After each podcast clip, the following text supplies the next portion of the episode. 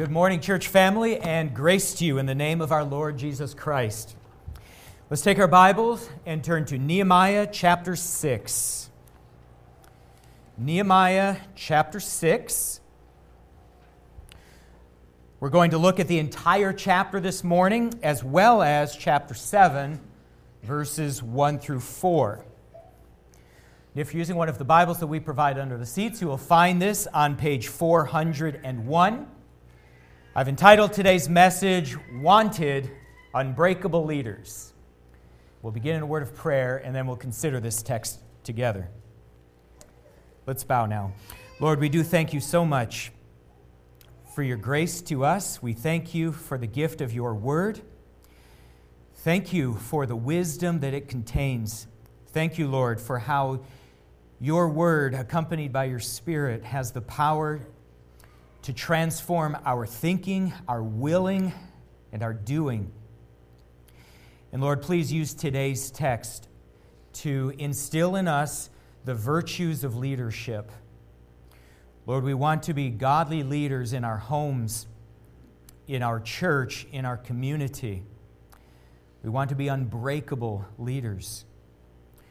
Lord, please help us today as we seek to become these kinds of people, and we pray it all in Jesus' name. Amen. All right, so about 20 years ago, Ronald Heifetz and Marty Linsky wrote a book entitled Leadership on the Line, subtitled Staying Alive Through the Dangers of Leadership. It's considered one of the great books in the field, and so I'd like to begin by reading an excerpt from the introduction. These men write, quote, every day the opportunity for leadership stands before you. And every day you must decide whether to put your contribution out there or keep it to yourself to avoid upsetting anyone. You are right to be cautious, they say. Prudence is a virtue. You disturb people when you take unpopular initiatives. You risk people's ire and make yourself vulnerable. Exercising leadership can get you into a lot of trouble. Then they go on. To lead is to live dangerously because when leadership counts, when you lead people through difficult change, you challenge what people hold dear their daily habits, tools, loyalties, and ways of thinking, with nothing more to offer, perhaps, than a possibility. People push back when you disturb the personal and institutional equilibrium they know. And people resist in all kinds of creative and unexpected ways that can get you taken out of the game, pushed aside, undermined, or eliminated. It's no wonder that when the myriad opportunities to exercise leadership call, you often hesitate. Anyone who has stepped out on the line, leading part or all of an organization, knows the personal and professional liabilities. However gentle your style, however careful your strategy, however sure you may be that you are on the right track, leadership is risky business. Leadership is risky business. And of course, no one knew that better than Nehemiah. He understood the perils of leadership. Now, if you're just joining us this week, okay, Nehemiah was an Israelite who lived in Persia about 2,500 years ago. And he served as the cupbearer to King Artaxerxes.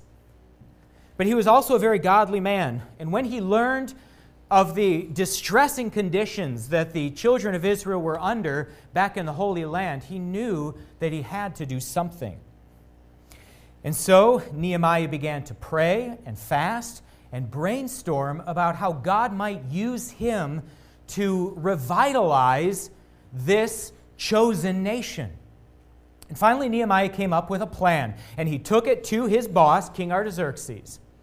And he asked for permission to leave Persia to go back to Israel to help in their national revitalization.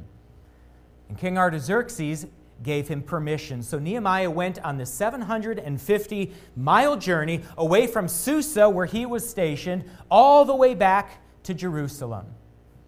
Nehemiah understood that if there was to be a revitalization of the nation of Israel, it would have to begin with their capital city, Jerusalem. And if there was to be a revitalization of Jerusalem, it would have to start by rebuilding their walls. Jerusalem would forever be vulnerable if those walls weren't rebuilt. And so Nehemiah took the lead in this great effort. He mobilized all of the able bodied people of Judah and he organized them to rebuild the walls of Jerusalem. And for a number of weeks now, we have been watching the progress being made on these walls. We've also witnessed the cost of leadership. As Nehemiah has led this effort, he has faced ridicule, threats, internal scandals, and yet, by God's grace, he has managed to keep the project moving forward. And as we move now into today's text, we're going to see Nehemiah facing still more troubles. And yet, Nehemiah still will not be deterred. He's going to keep working on those walls, and he's going to finish those walls. And nothing and no person is going to stop him in this effort. And friends, as we look at this text together today, here's the big idea that I want us all to take away. I want us to see that if we would be used of God to achieve something great, the way that Nehemiah was used in his day, then we are going to have to become unbreakable leaders. We are going to have to become unbreakable leaders. And, and we're going to have to raise a generation of unbreakable leaders to follow after us. But what does it mean to be an unbreakable leader? Well, friends, using this text as our guide, we're going to find that unbreakable leaders have at least four virtues four virtues. And here is the first, found in verses 1 through 4 of chapter 6. First of all, unbreakable leaders are willing to be despised by the unbelieving world. Willing to be despised by the unbelieving world. Now, of course, they don't want to be despised. They're not seeking to be despised. They would be very happy if everybody would like them. But but unbreakable leaders are willing to endure the world's hostility if that is the price they must pay to keep God's work moving forward. Let's look at verses 1 and 2 and see this for ourselves. The text says, Now when Sanballat and Tobiah and Geshem the Arab and the rest of our enemies heard that I had built the wall, and that there was no breach left in it, although up to that time I'd not yet set up the doors in the gates, Sanballat and Geshem sent to me, saying, quote, Come, let us meet together at Hakkephirim in the plain of Ono. Okay, so you can see what's happening here. Okay, for chapters now, Nehemiah has been leading this building effort, and they are almost done. The walls are up. All that's left is just putting in the gates. And at this point, Nehemiah's adversaries are getting very nervous because they realize once the gates are in, Jerusalem will be very difficult to penetrate. And so they know they're running out of time. If they're going to stop this project, they've got to stop it right now. And so far, the jeering, the ridiculing, the threatening, none of it has worked to stop this project. So they're using a new strategy. Now they are calling for a meeting between them and Nehemiah in Hakkephirim in the plain of Now, this was about 30 miles to the northwest of Jerusalem. This was in hostile territory for Nehemiah. And I'm sure their invitation was written very diplomatically. I'm sure it said something like, Listen, Nehemiah, we've been at loggerheads for a while now. You've got your ideas, we've got our ideas. We haven't been able to uh, come to an understanding, so let's do this. Let's meet together in the plain of Ono, let's hash out our differences and maybe maybe we don't have to be enemies any longer. I'm sure that's how the letter came across. And yet, Nehemiah knew that there were ulterior motives here. If you look at the end of verse 2, it says, But they intended to do me harm. So, as innocent as this letter may have sounded, Nehemiah knew the real intent. They were trying to get Nehemiah out of the safety of Jerusalem, out into their territory, where he would almost certainly be either captured or killed. And since Nehemiah was the driving force behind the rebuilding efforts, if he was taken out, the project would surely grind to a halt. So, this was yet another effort to stop the revitalization of Jerusalem. Well, verse 3, we see Nehemiah's response. He writes, And I sent messengers to them, saying, quote, I'm doing a great work, and I cannot come down. Why should the work stop while I leave it and come down to you? Okay, so I'm sure Nehemiah was also very diplomatic about this. He says to them, Listen, guys, I know you'd love to meet with me and try to hash these things out, but you've got to understand we're at a critical stage of this building project, and I just can't get away. I got to stay here in Jerusalem. I'm sure you understand. And then he got back to work. Well, verse 4 now we see the enemy's desperation. Verse 4 And they sent to me four times this way, and I answered them in the same manner. You see, Nehemiah's enemies realize that there really is no other way to stop the rebuilding effort at this point. Nothing they've tried has worked. Literally, the only thing they've got left is to get Nehemiah out of the safety of Jerusalem into their territory where they can take him out. That's all they can do. And so when he says no the first time, they just come back to him again, and then again, and again, and again, trying to wear him down with their requests. Well, verse 5 as Nehemiah continues to rebuff their invitations, says, In the same way, Sanballat, for the fifth time, sent his servant to me with an open letter in his hand. So this time, okay, same strategy, different tactic. This time they come to Nehemiah with an open letter. That means a letter that's going to be read to all of the residents of Jerusalem. Try to influence public opinion against Nehemiah. You know, friends, being a leader of God's people is an unspeakable privilege. But there's also a dark side to it. And we are witnessing the dark side right here. Because you see, if there is opposition to God's work and you're the one leading God's work, then all that hostility is going to be directed at you. And it's going to come at you again and again and again. Which means, my friends, that if you aspire to spiritual leadership, whether that is leadership in your home or in your local church or in your community, if you aspire to spiritual leadership, then you're going to have to learn how to cope with hostility. You're going to have to learn how to cope with people jeering at you and threatening you and, and plotting to do you harm, maybe even wishing that you were dead. You're going to have to learn how to live with this. Well, how does a person learn to cope with all of that? Well, here's what I would suggest, friends that we cope with this by learning how to value the approval of God more than the approval of godless men. And that's all there is to it. You must learn to prioritize the pleasure of God. We need a really big view of God.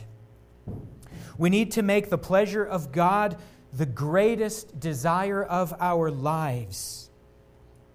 If we can do this, if we can say, My driving ambition is to enter the presence of God and to hear from His lips, Well done, good and faithful servant, if that becomes our drive, then whether people approve or disapprove of us will become immaterial to us. Of course, we would rather that everybody like us, and we would love to have praise from our fellow man. But if it would come at the cost of that joyful meeting with God, where He says to us, Well done, then we are willing to give that up. Friends, learning to value God's approval over man's approval is the key to persevering in leadership when the enemies of God would seek to do you harm. Unbreakable leaders are willing to be despised. That's the first virtue of unbreakable leadership. Now we turn to the second virtue. We see that they are also leaders who will not give in to fear. They will not give in to fear. You know, fear is a theme that runs throughout our text today. We begin in verses 5 through 7. We've already read here that Sanballat, for the fifth time, sends a letter this time an open letter, but now look at what the letter says. Verse 6 In it was written, quote, It is reported among the nations, and Geshem also says it, that you and the Jews intend to rebel. That that is why you are building the wall. And according to these reports, you wish to become their king. And you also uh, have set up prophets to proclaim concerning you in Jerusalem there's a king in Judah. And now the king will hear of these reports. So now, come and let us take counsel together. So, four times, Sanballat and Tobiah and Geshem and all of these other adversaries had sent letters to Nehemiah inviting him to come out to Ono for a meeting. He has said no every time, so now they're using this same strategy, new tactic. They send an open letter. Here's what the letter says it's a fear tactic. It says, You know, Nehemiah, rumor has it that the reason why you are so determined to finish these walls is because you intend to use Jerusalem as the launching point for a rebellion against Persia. And there's also a rumor that you have prophets in Jerusalem declaring you're the rightful king. And then they say, Nehemiah, we would sure hate for this rumor to get back to King Artaxerxes. Because if he heard about this, you know what would happen. It wouldn't just be you that was killed. Every man, woman, and child in Judah would be wiped off the map. And you don't want that to happen, do you? That's what they're doing here a fear tactic. We know that. Look at verse 9. It says, They all wanted to frighten us they wanted to frighten us, thinking their hands will drop from the work and it will not be done. And you know, this comes up again in verse 13, and again in verse 14, and again in verse 19. That when they couldn't get Nehemiah to them by one means, they were going to try this other means use fear. Make Nehemiah and all of the others of Jerusalem scared. Make them scared make them afraid. Friends, what is fear? Well, fear is the body's natural response to real or perceived threats. Fear is also a very powerful emotion. When you're afraid, my friends, stress hormones like cortisol and adrenaline begin coursing through your body. Your blood pressure and your heart rate increase. You start breathing faster, and your fight or flight instinct kicks in. And if you have to remain in a state of fear for an extended period of time, here are the things that can happen to you. It can weaken your immune system. It can cause cardiovascular damage, migraines, gastrointestinal problems, decreased fertility, accelerated aging, and even premature death. This is what chronic fear does to a person. And this is why God's enemies will often resort to fear tactics, because fear is a really unpleasant feeling. And so, if you can stoke fear in a person, and then if you can sustain that fear over the long haul, it just wears your body down. And you might get to a point where you just can't bear to feel this way any longer. I mean, it's affecting your health, it's affecting everything, and you just want it to go away. If not brought under control, fear can lead you to do things you never would otherwise do, like violate your own conscience or like even give up your life's calling. And that's what Nehemiah's enemies were trying to accomplish here. Make him afraid.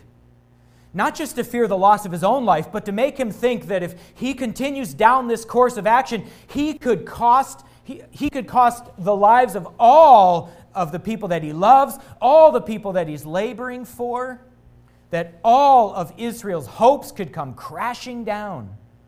They want to make him afraid of this. Well, how is Nehemiah going to handle the fear tactics? Well, in verses 8 and 9, we see three responses. Response number one, he calls out the lies. Look at verse 8. He goes on, Then I sent to them, saying, quote, no such things as you have, no such things as you say have been done. For you are inventing them out of your own mind. So Nehemiah's adversaries had come with an open letter, read in the hearing of the public.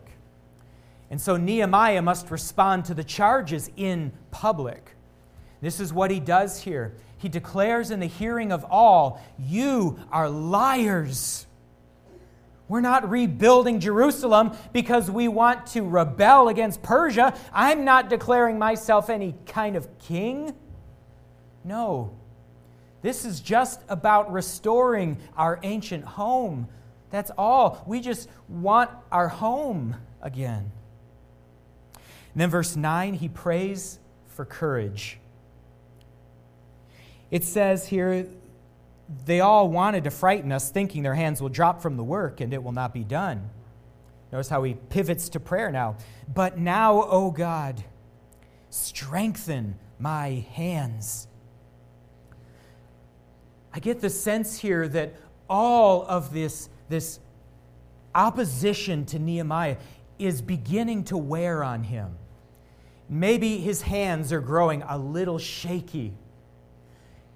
And so as this latest attempt to stop the work comes his way, he just has to stop and pray to God and say, God, strengthen these hands. Make me courageous again. Help me to keep working, even with all of this opposition coming my way. So he calls out the lies and he prays to God for courage. And then, friends, he just keeps on working. He just keeps going. Listen, my friends, we cannot give people the power to make us afraid. That's doubly true of those who would like to be spiritual leaders because as a leader, you are going to be confronted with some frightening things. Whether you're a, a Christian mom or dad or employer or a, a Christian deacon or pastor or an organizational leader, you are going to confront some frightening things sometimes. You must not allow people to give you the power to make you so afraid that you would give up the good work that God would have you to do. When those times come, you must be able to take your stand. But, friends, how do we overcome the fear of man? Well, the answer is that we overcome it with the fear of God. With the fear of God. And I'm talking about that healthy kind of fear the people around us and their opinions and their threats and their strategies and their tactics and all of that, it will start to be less threatening to us if we have a really, really big view of God. If you see God in all of his glory and majesty and power and dominion, then you will see humans for what they really are small and powerless. What is the worst they can do to us? Scriptures say they can kill the body, but they cannot kill the everlasting soul. We have no reason to fear men if we have a healthy fear of God. Those threats that come your way from, from godless people, if your view of God is big enough, suddenly these threats will just look like a bunch of little ants shaking their fist at you. How dare you do God's work?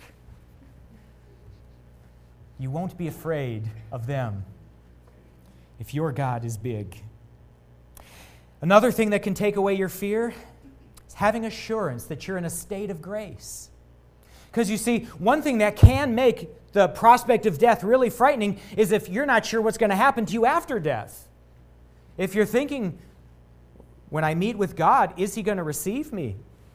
Or, or is he going to cast me away? See, that's really where the anxiety over death comes from. It, it's not knowing our standing with God. You know, that fear can be taken away if you will just make sure that you are in a state of grace. Be sure that, that you have approached God through Christ in repentant faith, that you have trusted wholeheartedly in his life and death and resurrection. Be sure that you are counted among his disciples. And if you will have assurance of this, then when people threaten you with even the worst that they can do, suddenly it will not be overpowering to you. My friends, we need unbreakable leaders today. We need leaders that are willing to be despised by the world and leaders who will not cave to fear. But then, thirdly, we see verses 10 through 14, we also need leaders who are not deterred by the pain of betrayal. Not deterred by the pain of betrayal. Look at verse 10 with me. It says, Now when I went into the house of Shemaiah, the son of Delaiah, son of Mehetabel, who was confined to his house, he said, quote, Let us meet together in the house of God, within the temple. Let us close the doors of the temple, for they are coming to kill you. They are coming to kill you by night. Now, who's the Shemaiah character? Well, apparently, this was a prophet and perhaps also a temple priest, which means Shemaiah was a, a fellow Jew. He was living in Jerusalem. And at that moment, it says he was confined to his home, probably because of some ritual uncleanness. But why would Shemaiah suggest that he and Nehemiah go hide in the temple? To, to run from the threats of Israel's enemies like this? Well, look at Nehemiah's response, verse 11. We start to get an idea of what's going on here. Verse 11, but I said, Shall a man, uh, should such a man as I run away? You want me to run away? How can I run away? Saying, I am the leader of this effort. If I run away, what do you think is going to happen to all the workers? They're going to run away too, and the work will stop. You wouldn't want me to, to bring the whole project to a halt, would you? I mean, you're a religious leader, aren't you? You're one of us, aren't you? You wouldn't want me to do that. And then he goes on, second part of verse 11, he says, And what man such as I could go into the temple and live? So I will not go in. He says, Listen, besides all of that, I'm not a prophet and I'm not a priest. I have no right to enter the temple. If I entered, God could rightly strike me dead. So either way, I'm a dead man. I keep working, they, you say they'll kill me. Well, if I enter the temple, God will kill me.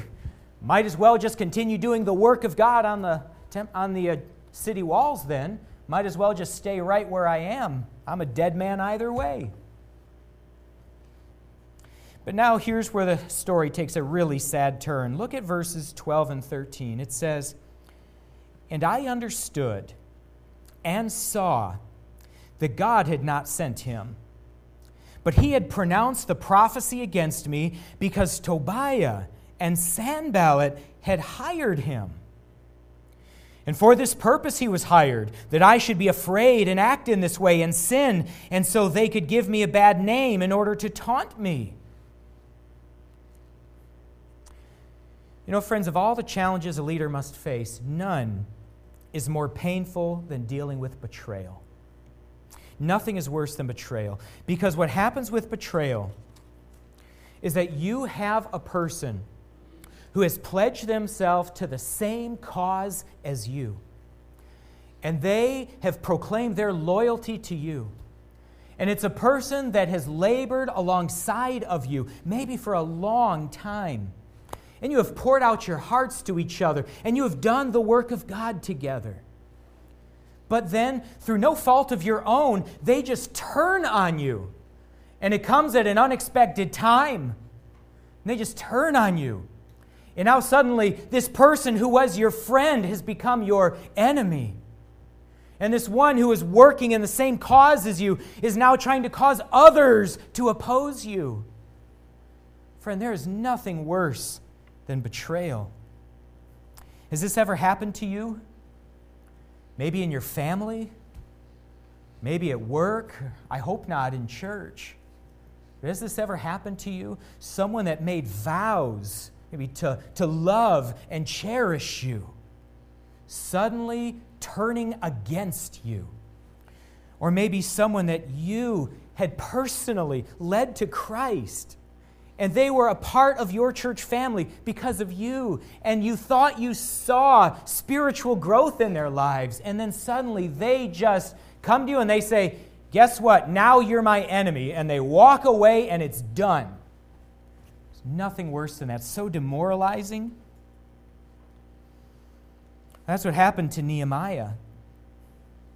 Here is this religious leader in Jerusalem, someone who's been with him all of this time, and now suddenly he's doing the work of Nehemiah's enemies. He's trying to get Nehemiah to stop building the walls. He's turned. He's turned on Nehemiah. Now, how's Nehemiah going to get past this? How do you get past the, the pain of betrayal? Well, look at his prayer, verse 14. He says, Remember Tobiah and Sanballat, O my God, according to these things that they did, right? These things they did in turning my own people against me.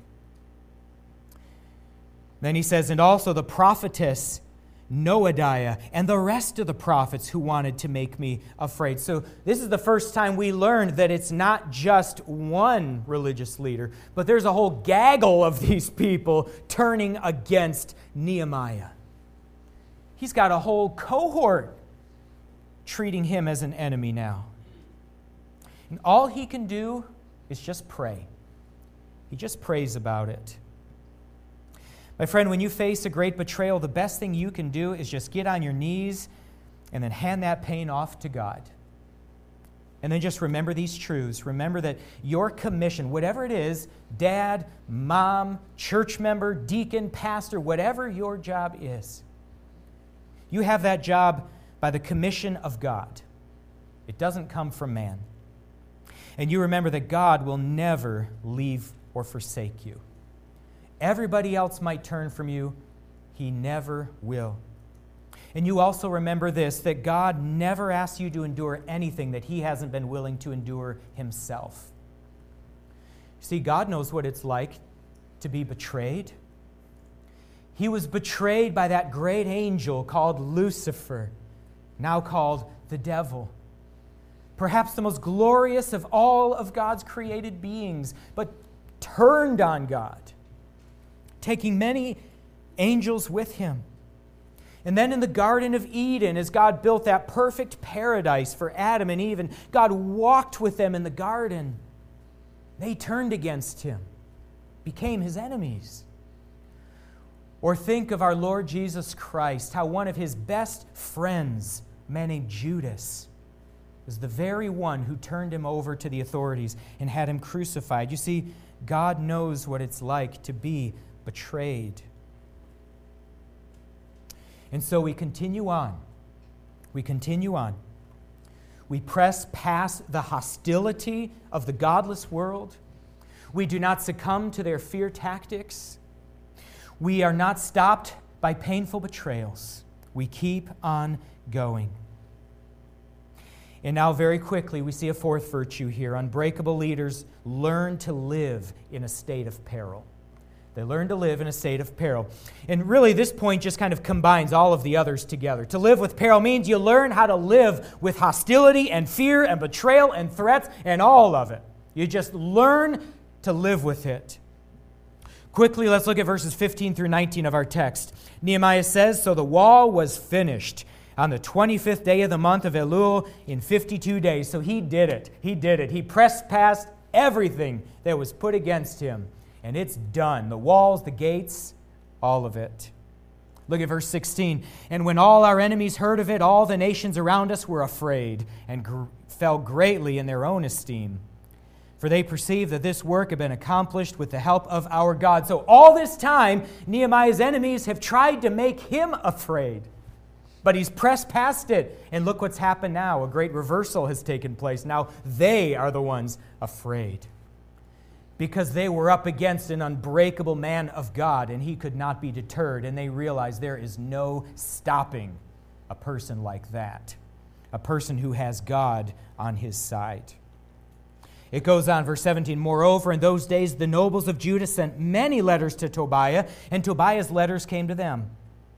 For many in Judah were bound by oath to him, because he was the son in law of Shechaniah, the son of Arah, and his son, Jehohanan, had taken the daughter of Meshullam, the son of Berechiah, as his wife.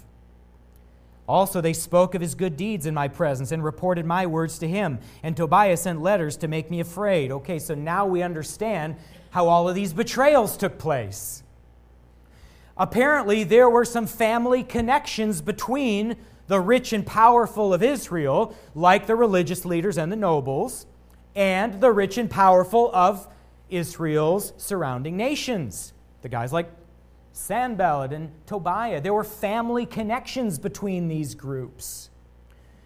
And there were exchanges of letters between them. And so Tobiah and Sanballat, they would send letters into Israel, and then those families would send letters back. That's how they maintained their communication. That's how people in Jerusalem were able to be turned against Nehemiah.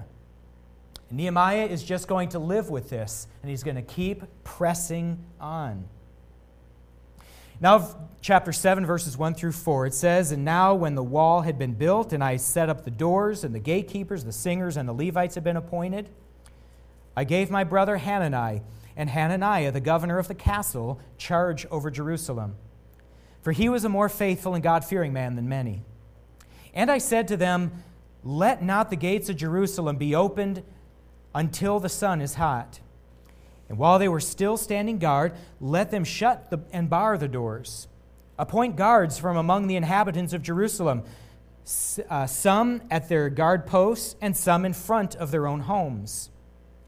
The city was wide and large, but the people within it were few, and no house had been rebuilt. So the walls are finished, and now the real revitalization is beginning. Here we see the worship of Jerusalem being restored. But we know here that life in Jerusalem was still very dangerous. Very few residents, big city to watch over, and nobody had their homes built up yet.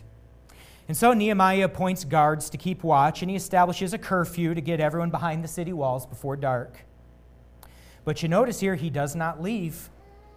He accepts the perils of leadership. He's going to stay there no matter what comes their way. Now, friends, in his book entitled Risk is Right, John Piper offers this challenge. He says, A choice lies before you either waste your life or live with risk. Either sit on the sidelines or get in the game. After all, life was no cakewalk for Jesus, and he didn't promise it would be any easier for his followers we shouldn't be surprised by resistance and persecution. Yet most of us play it safe. We pursue comfort. We spend ourselves to get more stuff, and we prefer to be entertained. We're all tempted by the idea of security, the possibility of a cozy Christianity. But what kind of a life is that, really? It's a far cry from adventurous and abundant, from truly rich and really full. And it's certainly not the heights and the depths that Jesus calls us to. So he concludes with this See the joys of a faith filled and seriously rewarding life of Jesus dependent abandon. That's the need of the hour, my friends.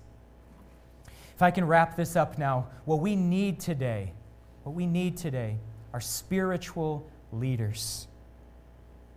We need godly fathers and mothers and pastors and deacons and community leaders. But if we would truly be used of God in a leadership capacity, then we must learn to become unbreakable. Which is to say that we must put on the virtues of leadership. We must be a people willing to be despised by the world if that's the price to pay to do God's work. We must never give in to fear. We must not be deterred by the pain of betrayal. And we must learn how to live in peril. My friends, in the years ahead, these virtues will only become more important, not less. And so let us do what we must to become this kind of leader. Christian, what steps do you need to take to become a leader like this today? What spiritual disciplines have you been neglecting that you really need to start taking seriously? Parents, what must you do to raise a generation of unbreakable leaders? What kind of education do you think your children need? What level of involvement in a local church do they need? What kind of example do you need to provide for them? What opportunities do you need to give them? What adversity do you need to expose them to? Parents, what do you need to do to raise a new generation of spiritual leaders with unbreakable resolve? Church members, what can you do to help one another become the leaders that we need at this hour? Well, as we think about that together, let's bow in a word of prayer. Lord, we do thank you for this text. We thank you for the example of leadership that Nehemiah provides for us, and we pray that you would help us to model these leadership qualities as well. Help us, Lord, to be like Christ Himself, the ultimate model of an unbreakable, persevering leader. Help us, Lord, to be worthy of our calling as Christians. And Lord, please reward our efforts by building in us in, in our midst strong Christian families and a strong, enduring local church. A faithful gospel witness that reaches every neighborhood represented by our church family. And we pray all of these things in Jesus' name. Amen.